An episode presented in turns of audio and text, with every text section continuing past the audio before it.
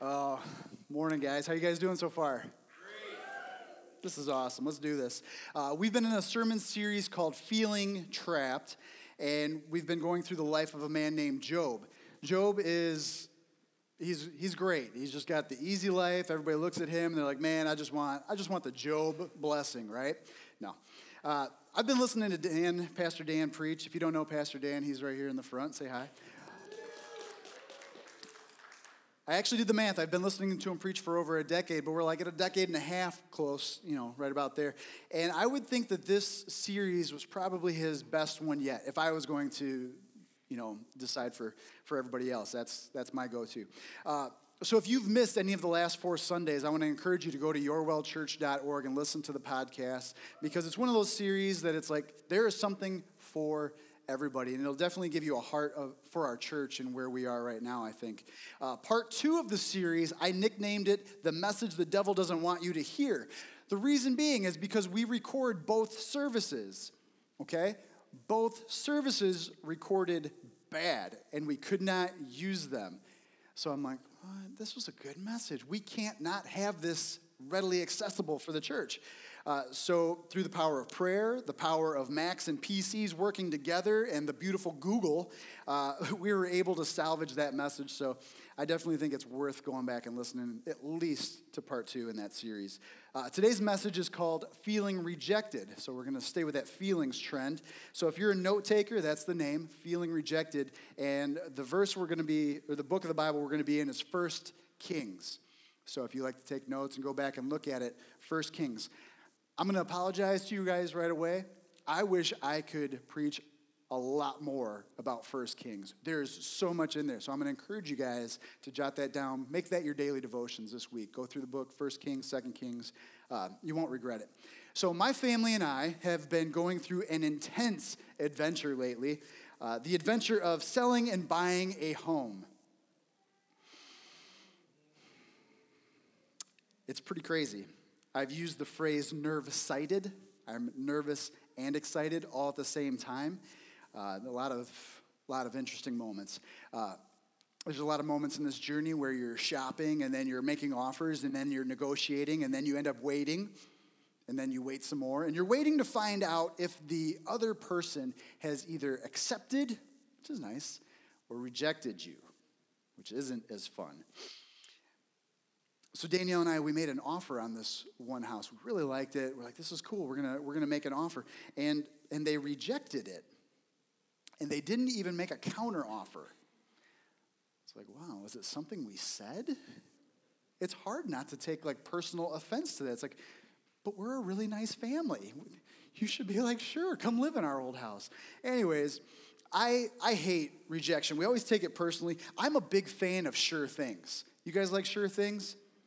Unfortunately, what I've heard is there's only two things that are sure things in life, and that's death and taxes. That's not exciting. Uh, so, this experience reminded me of one of my favorite guys in the Bible, and his name is Elijah. When life falls apart, we can all identify with Job, but for me, when it comes to being rejected, I think of Elijah, and this, this is my guy. Uh, Elijah was no stranger to rejection. This is a guy that lived his life on the outside. Uh, here's a little bit about him he's a prophet of God and he lived about 900 years before Christ. And his job as prophet was to warn powerful nations that turning their backs on God and worshiping false gods was a dangerous game and a deadly sin. So, I mean, who wouldn't want that job? It sounds great. It's right up there with the guy that follows the elephant at the circus, scooping things up, you know? Just one of those, mm, that's the one I'm gonna go to college for right there. And I started thinking about it. I'm like, so what's this guy's daily responsibilities? Oh, I tell people God is going to punish them if they don't stop being naughty. No, I, I don't think anybody's going to sign up for that. What, what could possibly go wrong having a job like that? Sounds like every day would be an easy day, right? But Elijah's ministry, it was about 24 years long, and he was surrounded by just some incredible miracles. He prayed that the rain would stop, and it stopped. He prayed for the dead to, to rise, and they did. Uh, not to mention his legendary showdown with the prophets of Baal, where he called down fire from heaven. Yeah, when's the last time that happened in your prayer circle? Yeah, that's why the church has fire extinguishers, just in case somebody gets all Elijah in here. Uh, So he's seen God do some really, really impressive stuff. And he's seen it not just from afar or heard about it, but he's seen it up close and personal. What I think about with the fire that came down from heaven, you guys have been by a bonfire and you feel the heat. He's felt that heat from God dropping fire. Okay, so this is personal in his life. But check out here, check out one of the things that God told Elijah. This is in 1 Kings chapter 17, verse 2. Then the word of the Lord came to Elijah Leave here, turn eastward, and hide in the Kerith ravine east of the Jordan. You will drink from the brook, and I have directed the ravens to supply you with food there. God straight up tells him exactly where to go and not to worry because he's commanded scavenger birds, of all things, to bring him food. You know, so you look up at the sky and you're like, oh, look, it must be dinner time because here comes a big black bird with my Happy Meal. Unfortunately, these types of birds, they steal, so there's probably no toy inside. But I wish God was always this clear about his direction and his provision. Like, direction's okay, but when you know there's provision there, you're like, oh, that's a little easier to jump into. And I started thinking about that. I'm like, man, if he was just like, Jason, go here at this time, I'll have dinner waiting for you. Every answer would be like, sure, God. No problem. What's next? So the journey of Elijah was epic, to say the least. At least I think it is for us that are reading about it from the outside. But can you imagine the toll that it took on him emotionally and physically? Like, it's great because we get to flip the pages and hear about it, but he's actually going through all of this. So, I want to read 1 Kings 19, and we're going to spend a lot of time in 1 Kings 19. So, if, if you get lost, that's probably where we're at. Now, Ahab told Jezebel everything Elijah had done and how he killed all the prophets with the sword. I don't know if I mentioned that but he killed over 800 bad guys with a sword. All right, this is a pretty tough dude, and you thought Jerome was tough. So back to, back to verse 2. So Jezebel sent a messenger to Elijah to say, May the gods deal with me, be it ever so severely, if by this time tomorrow I do not make your life like one of them.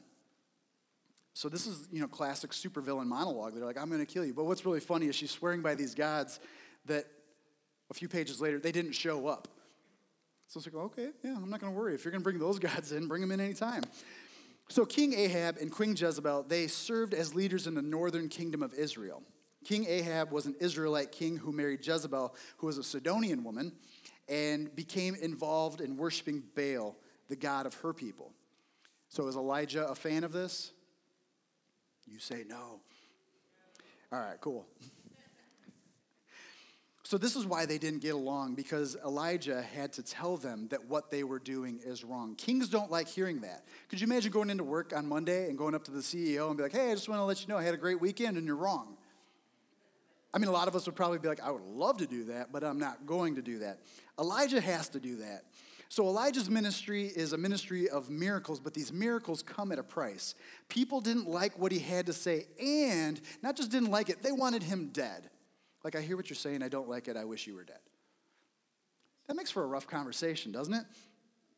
So, even with all the awesomeness Elijah witnessed God do, this is his response. So, we're going to go to verse 3. Elijah was afraid. So, the guy that just called fire down from heaven, okay? That's who we're talking about, okay? Elijah was afraid and he ran for his life.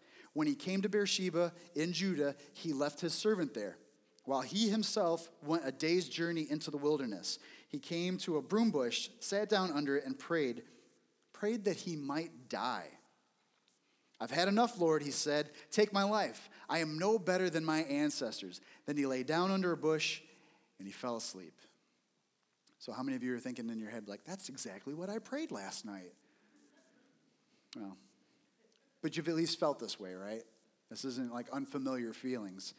Have you ever been scared and wanted to run and hide? Have you ever felt like you'd be better off dead? I think it's safe to say he's feeling pretty rejected right now. But you don't have to have people trying to kill you in order for you to feel this way. I remember being an apprentice electrician one time and uh, I, I got laid off for the first time.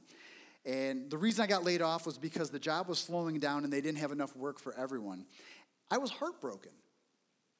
I felt like I had done something wrong. Even though I was back to work the next day for a different company, being rejected didn't feel good. Now, I know this is silly in comparison to Elijah's situation. Nobody was trying to kill me. But to be honest, no matter what, I think just rejection hurts. Being on the outside while it seems like everyone else is on the inside can be a painful place. But let's keep reading. Let's see what happens next. All at once, an angel touched him and said, Get up and eat. He looked around, and there by his head was some bread baked over hot coals and a jar of water. He ate and drank and lay down again. The angel of the Lord came back a second time, touched him, and said, Get up and eat, for the journey is too much for you. So he got up, ate, and drank. I like this angel. I would love for an angel to wake me up every morning and be like, I got your breakfast. Get up and eat, and then you can go back to sleep. And I'll make more food, and then I'll wake you up when it's time. And then I'm going to tell you to get to work. All right, so so he got up, ate, and drank. And I think we all feel like we're at the end of our rope sometimes, uh, and we could use a little snack from God, a little pick me up. So raise your hand right now if that's you, and you're like, God, I could use a little PB and J from heaven. So I just want you to know that God's PB and J. There's no allergies and there's no gluten, so you're safe. So if He brings it to you, don't even question it. You can trust Him. But God's provision is for preparation. I want to say that again. God's provision is per, for preparation because God's not done with Elijah yet. Now, I imagine Elijah's like, I'm done. And God's like, no, no, no, eat up. We got to go. Now, I've seen a lot of people come into our church, and I just feel like they've spiritually limped in here, and they've been in similar condition as Elijah is right now. They've been scared, defeated, rejected.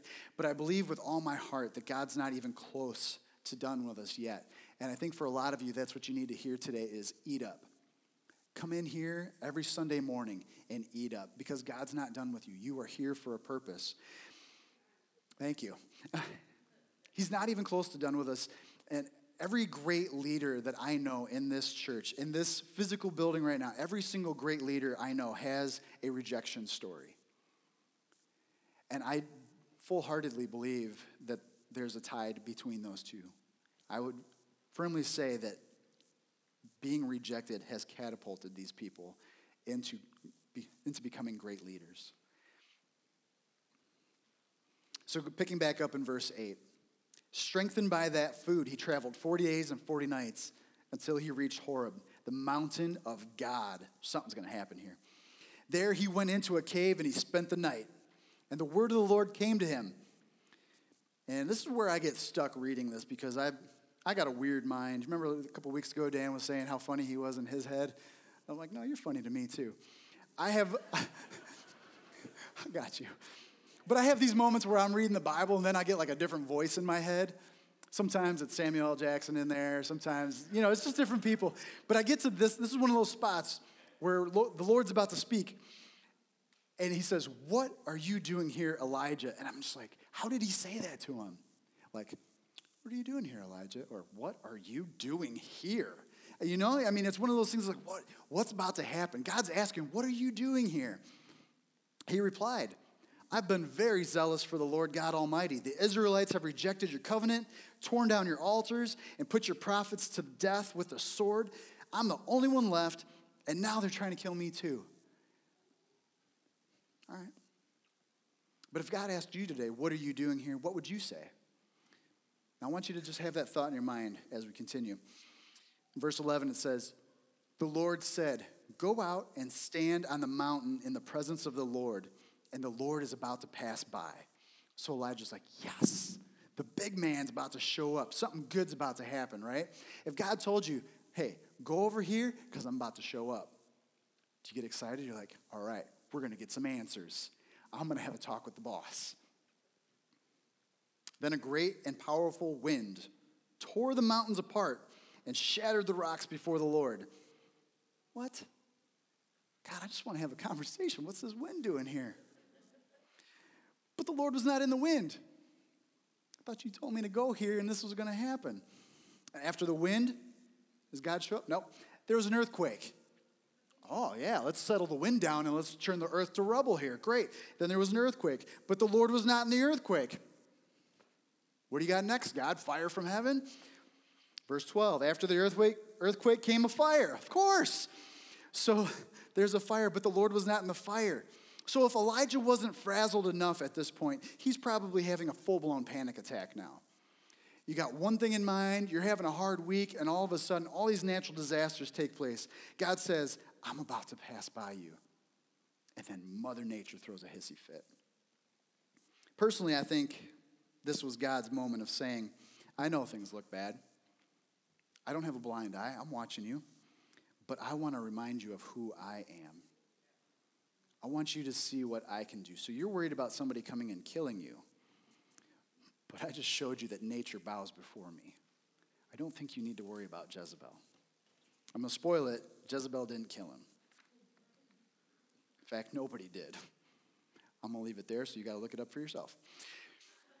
But I think the wind and the earthquake and the fire got Elijah ready to listen because the next verse says, After the fire came a gentle whisper. And have you ever had to like clap your hands or make a really loud noise to get somebody's attention so they know you're about to talk because they're off somewhere else and you're like, hey, listen. How many of you did I just get? I got myself, so don't worry. Our ears and our hearts need to be tuned in for the gentle whisper of God. And I think sometimes we need some outside circumstances making some serious noise so we can have that calm moment afterwards. We're like, you know, when the storm is over and it's like so quiet, you can hear the quiet. I think that's where God needed to get Elijah so he could be like, all right, you're ready now. So here we are, verse 13. When Elijah heard it, oh, you know it's about to get good, right? He pulled his cloak over his face. I'm right with you, right with you, Elijah.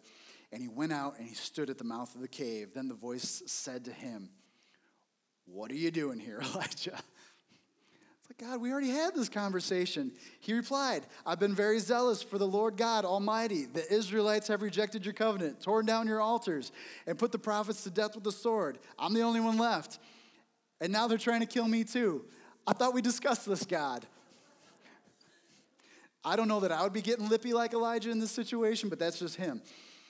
So, what we see from the outside looking in is Elijah saying, I'm the only one as he's literally talking to God who just demonstrated his awesome power. And God's like, Yeah, you don't have any humans with you, but you have me. People have rejected you, but you've got me. Did you see what I just did? Let's go outside the cave and let's look around a little bit. The ground's flat. Winds blew the trees down, fire scorched everything. I did that to get your attention, buddy because I'm on your side. I think sometimes we need to hear God say that I'm on your side. In Elijah's eyes, though, nothing had changed. Elijah tells him, God, I'm doing my best for you, but I'm scared and I'm alone, and powerful people want me dead. I want to ask you, is God making some noise in your life right now? Are you dealing with some storms, some earthquakes, and some fires? Is there a breeze blowing through? You're just like, I don't like that, God. I don't like what I'm seeing. It's funny to me that God asks, What are you doing here? Because it's a good question. Have you asked yourself lately, What am I doing here? Why are you sitting in that seat right now hearing me ask you this question? Is it your love of God? Is it your curiosity about God? Maybe it's a habit or a routine, or maybe you're hiding or you're searching. Maybe you're sad, maybe you're mad, maybe you're alone. We all have our reasons for being here, and it's okay and we can be honest about those reasons. I think we need rejection to remove us from a situation and from the noise so we can remember why we're here and gain some clarity and direction and purpose. That's important. Think sometimes we're missing those three things clarity, direction, and purpose. But I want to leave all that right there for a minute and we'll come back to it. Uh, I had a what are you doing here moment when I was about 18 years old. I had applied for the electrical apprenticeship, and I did that because I needed direction in life and I needed a job. Anybody ever been in that situation? Like, I'll, I'll do anything at this point. And I needed something constructive to do with my life. You know, I didn't, I didn't want to just have a normal job. I wanted to be like, I'm contributing, all right? And a good friend of mine told me to become an electrician like him. And then he explained all the benefits of it. And I'm like, these are fantastic benefits because I was actually going to become a, a, bricklayer at first. And He goes, oh, no, no, no, no. You're not a bricklayer. You're an electrician. I'm like, Sure, I'm 18. I got no, I got no will. Whatever you say. So I filled out the application and I made it to the interview. So I'm feeling pretty good. So I'm 18. I walk into this room and there's about 10 or 12 grown men, and these tables are spread out like this, and they're like, take a seat. Guys. So I sit in the seat and they're all there. And what ends up happening is they start asking me questions, and they're not like just friendly questions, they're kind of grilling me, and they're grilling me fast. So I'll have a guy ask a question here, and I find him, and I think I'm looking at the right guy, and he's asking me a question. I answer it, and the next guy over here is asking a question. I'm like, who, who am I looking at? Because I want to look at the right guy. So it was just back and forth, back and forth. And then there was a moment that came, and I was basically asked, What are you doing here? And I had no clue. I knew it, they knew it. I had no clue whatsoever.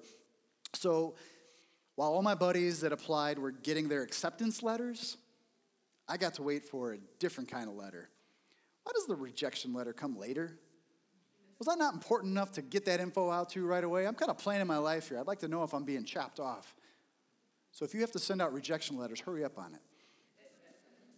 But I'll be honest, man, that hurt. Because one of my questions after that was, now what?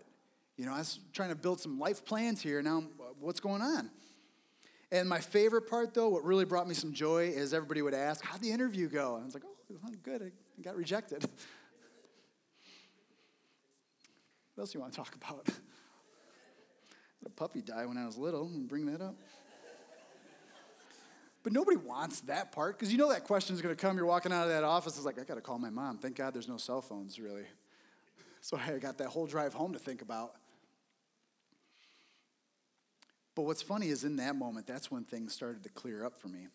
I got a phone call not too long after that, and it was from a guy that worked for an electrical contractor.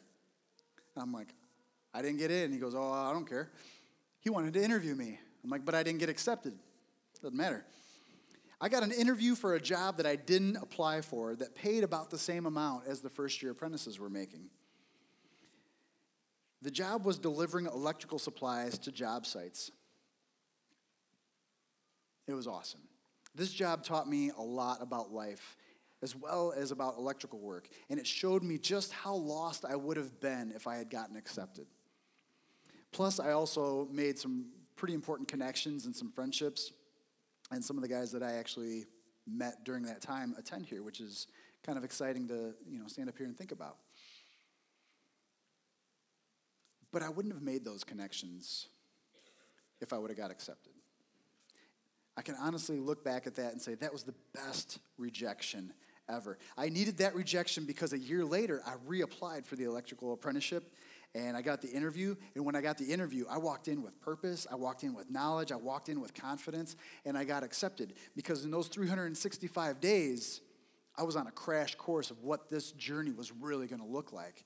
And I, man, I can't, I can't even begin to tell you how many things that were significant to the outside of electrical work. That part of my life, how much this affected that. I became the guy that knew Lake County. I was like the human map. Man, I, all I knew how to get to was Lakehurst at that point. But through this job, man, I went everywhere and anywhere, and people were like, How do you get from here to here? and things like that. It was just really cool. But the verse that really helped me through this time was Philippians 1 6. Being confident of this, that he who began a good work in you will carry it on to completion until the day of Christ Jesus. Just one of them things, God gave me that verse, and that kept reeling over and over. And I'm like, man, thank you, God, for the word. Uh, there's also a story about Michael Jordan and how he didn't make the varsity basketball team as a sophomore in high school. And his response was to work harder. His gym teacher said, Michael would be at school before I would. Every time I'd come in and open these doors, I'd hear the basketball fall, winter, summer. Most mornings, I even had to run him out of the gymnasium. So, like, he had to get booted out. So, this, this is what you know, this was MJ's response, okay? And Michael said, It made me mad because I knew I was better than the guy that got picked over me. But you got to wonder if he hadn't got rejected and made the team, would he have pushed to become one of the all time greats? We have to think about that question. I believe good is the enemy of great, and he probably was good. And good was going to keep him from great because why work any harder? Because you're already good, right? But I believe this was one of those things where it was like, nope, you need to step it up. He was good, but that rejection pushed him to be great. And we can look at rejection a couple ways. In my situation, rejection wasn't a no, it was a grow. I needed to learn more and gain more experience, and I believe, honestly, God was protecting me. In Michael Jordan's situation, it was a catalyst to work harder, to earn it. It forced him to improve. So let's get back to Elijah's story and see how it ends. Now, you remember, God was just asking him what he was doing there, and Elijah complained about his situation, as most of us would. God didn't ask him about his feelings, though. He asked him what he was doing. Not a feeling, but an action. What are you doing? So God told him what he should be doing. And we read that in verse 15. The Lord said to him, Go back the way you came. Nobody likes getting rerouted back the way they came. I want to be like, God, are you sure? Maybe I can go that. No, go back the way you came. You got to retrace your steps to the desert of Damascus. When you get there, anoint Hazael, king of Aram. Also anoint Jehu, son of Nimshi, king over Israel. So his job's not over, right? Because he felt bad. He probably thought, I can just stop now. And God's like, no, no, no. Because you felt bad doesn't mean anything. It means you got to get back to work. We got things we have to do here. And here's the one I want you to listen to and anoint Elisha, son of Shaphat, from Abel, I can't pronounce that word, Meolah. Go with that. To succeed you as prophet. What was that last part? To succeed you as prophet. Elijah's getting fired and he has to anoint his own replacement. Yeah, things are going good. Just God just fired me. But the good news is like I get to go tell the other guy he gets my job great. If he wasn't feeling bad enough. But it wasn't rejection, it was help. Now, we could look at this right off the bat and be like, oh, you got rejected. But it was help. God heard Elijah. He's hooking him up with help because he's not done with him yet. And this is not just any help, okay? You ever know someone that shows up and they say, hey, I'm here to help, but they end up making your job harder because they're lazy and you could tell they're only there because their mom told them to show up? All right, cool. This is, this is not Elisha. Elisha doesn't respond that way. Here's how Elisha shows up Elisha was plowing his yoke of oxen, which means dude knows how to work. And Elijah shows up and he basically tells him, he's like, if you want to come with me, that's fine. You know, as you read it, it doesn't seem like he's too excited about this. He's like, eh, whatever. Oh, but Elisha, he straight up took his yoke of oxen and slaughtered them and then he burned the plowing equipment to cook the meat and gave it to the people, and they ate. Then he set out to follow Elijah and became his servant. Didn't become his replacement, he became his servant first. I think that's really important to hear. God sent him a servant. You got a free hired hand, and not just any hand. No. Elisha, or yeah, Elisha rejected his life as it was, and he jumped into Elijah's world both feet. Because let me tell you something. Back then, if you had an ox and a plow and you burned it and you ate it, you couldn't go back to the store and get another one because you changed your mind. It wasn't like plows and ox are us. It wasn't like, I'll just run up the road here. No, this is a one and done deal, man. When you have something like that, this is this is extremely valuable equipment, okay? So when what you do for a living is plow and you burn all your stuff, that means you are never going back. That's like signing on the dotted line. I'm done. So Elijah was feeling down and defeated and gets this servant that says, I'm all in with you, man. I got nothing to go back to. Let's do this. How would you feel right then and there? You're like, where were you a month ago, dude? I mean, that's my gut instinct. A good friend said this phrase to me the other day, and I thought it was really appropriate for where we're at. Rejection doesn't equal failure, and failure doesn't equal defeated. Elijah was rejected, yes, but he was not defeated. Elijah continued on with God's work for a while longer, and when God took him to heaven, he passed his blessing on to Elisha, who is recorded as doing double the miracles that Elijah did. Elijah did a lot, but Elisha got to do twice as much. It's an amazing story, and I, like I said, I don't have time to go over all of it, but I want to encourage you. First and Second Kings, take a tour through it. It's in it's in the Old Testament, really worth reading. But I want you to know if you're feeling rejected, I want you to know that you're in good company. The Bible tells us that Jesus is the stone that the builders rejected, and he has become the cornerstone. The crowd chose a criminal over Jesus.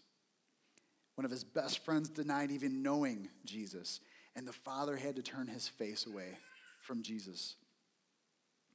Jesus has experienced rejection, but through that has been able to change our eternal destiny.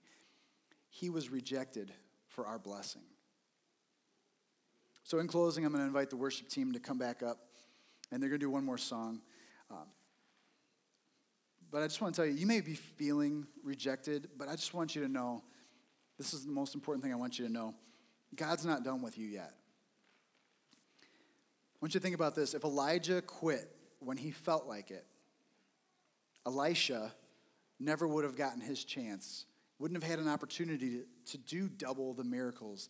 And we can look back at these stories, and it's just an amazing interaction with them and with God and just seeing how it all unfolds. But we would have missed out on that whole chapter of the Bible. And just like Elijah, you're here for a reason. And maybe he's got someone waiting for you. He might have an Elisha waiting, and you're just you just need to take the right step forward. And there could be somebody that's like, I'm ready to give you a hand, dude. I just need you to ask me. Or you might be that person, and God's just saying, hang on just a little bit longer. I got somebody that I need you to help. But I think we need to open our hearts and minds to that and say, okay, God, I know it doesn't look like I want it to look right now, but I'm going to believe that you got something amazing in store, and I need to just push just a little bit further. Or maybe your rejection is like mine. You've been rejected, but it's only for a season, and it's there to protect you and prepare you for what's in store. Or maybe you're the next Michael Jordan, and this rejection is what you need to drive you to step up your game from good to great. Maybe that was the thing you needed to hear to elevate from where you're at. Whatever it is, I know one thing that God loves you and He has a plan for you. We see that repeated throughout Scripture. He loves you and He's got a plan for you. And as you walk away this morning, that's the number one thing I want you to take away. God's not done with me. He's got a plan for me. There's a reason for me being here. But I just want to close in prayer and I just want to encourage you guys think about some of those questions. What are you doing here? I want you to just think about life, think about where you're at, and just say, God, my heart's open. I'm open to you showing me what I'm doing here because it's not so clear to me right now.